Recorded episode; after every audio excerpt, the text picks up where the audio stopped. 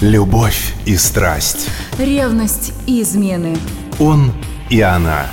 Откровенно. Откровенно. Обо всем. Обо всем. И снова здравствуйте, с вами Алена Погорелая. Сегодня поговорим о женщинах, точнее, об их правах. Тем более есть повод, и он, как ни странно, совсем не связан с 8 марта. В России не хватает уполномоченных по защите прав. Такой точки зрения придерживается член Общественной палаты Сергей Марков.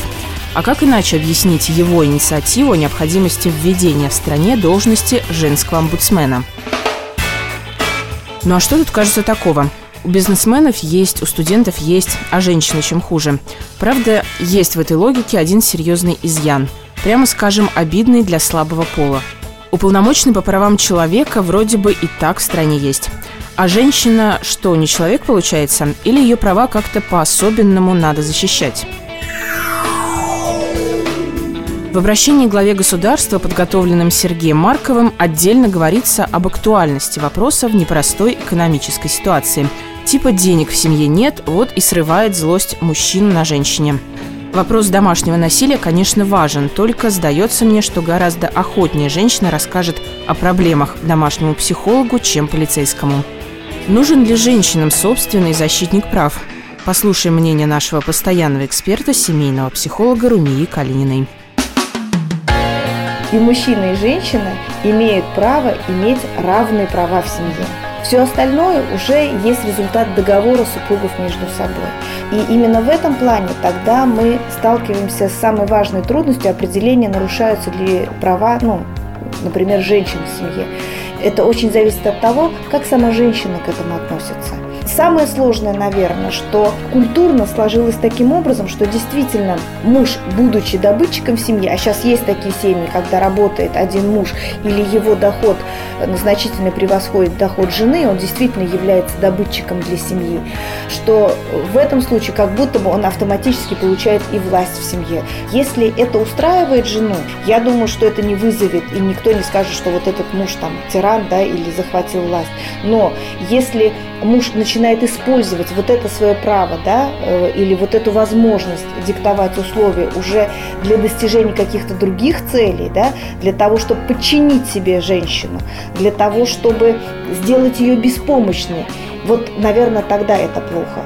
И я думаю, что если вот так вот рассматривать ситуацию, да, здесь, безусловно, женщине нужна защита и психологическая помощь, и юридическая. Но как психолог, наверное, я верю в то, что Э, психологическое первично в каком плане? Если я четко знаю, что я хочу и как я это буду достигать, то тогда мне гораздо проще принимать вот такие сложные решения. А вообще знаю немало случаев, когда, заступившись за женщину, на которую поднял руку муж, можно получить по голове от самой пострадавшей. Дескать, не лезь в наши семейные разборки, и вообще он у меня самый лучший. А бьет, значит, любит.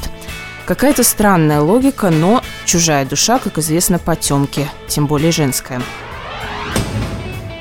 На вопрос, зачем в России нужен женский омбудсмен, есть целый ворох ответов. Во-первых, в России женщин больше, чем мужчин. Это статистика. Во-вторых, женщины с ребенком в России относятся к самой бедной категории населения. Снова статистика.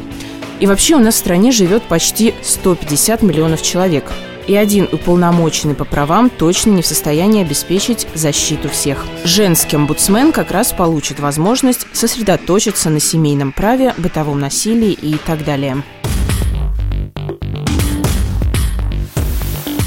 И да, главный довод, который привел Сергей Марков.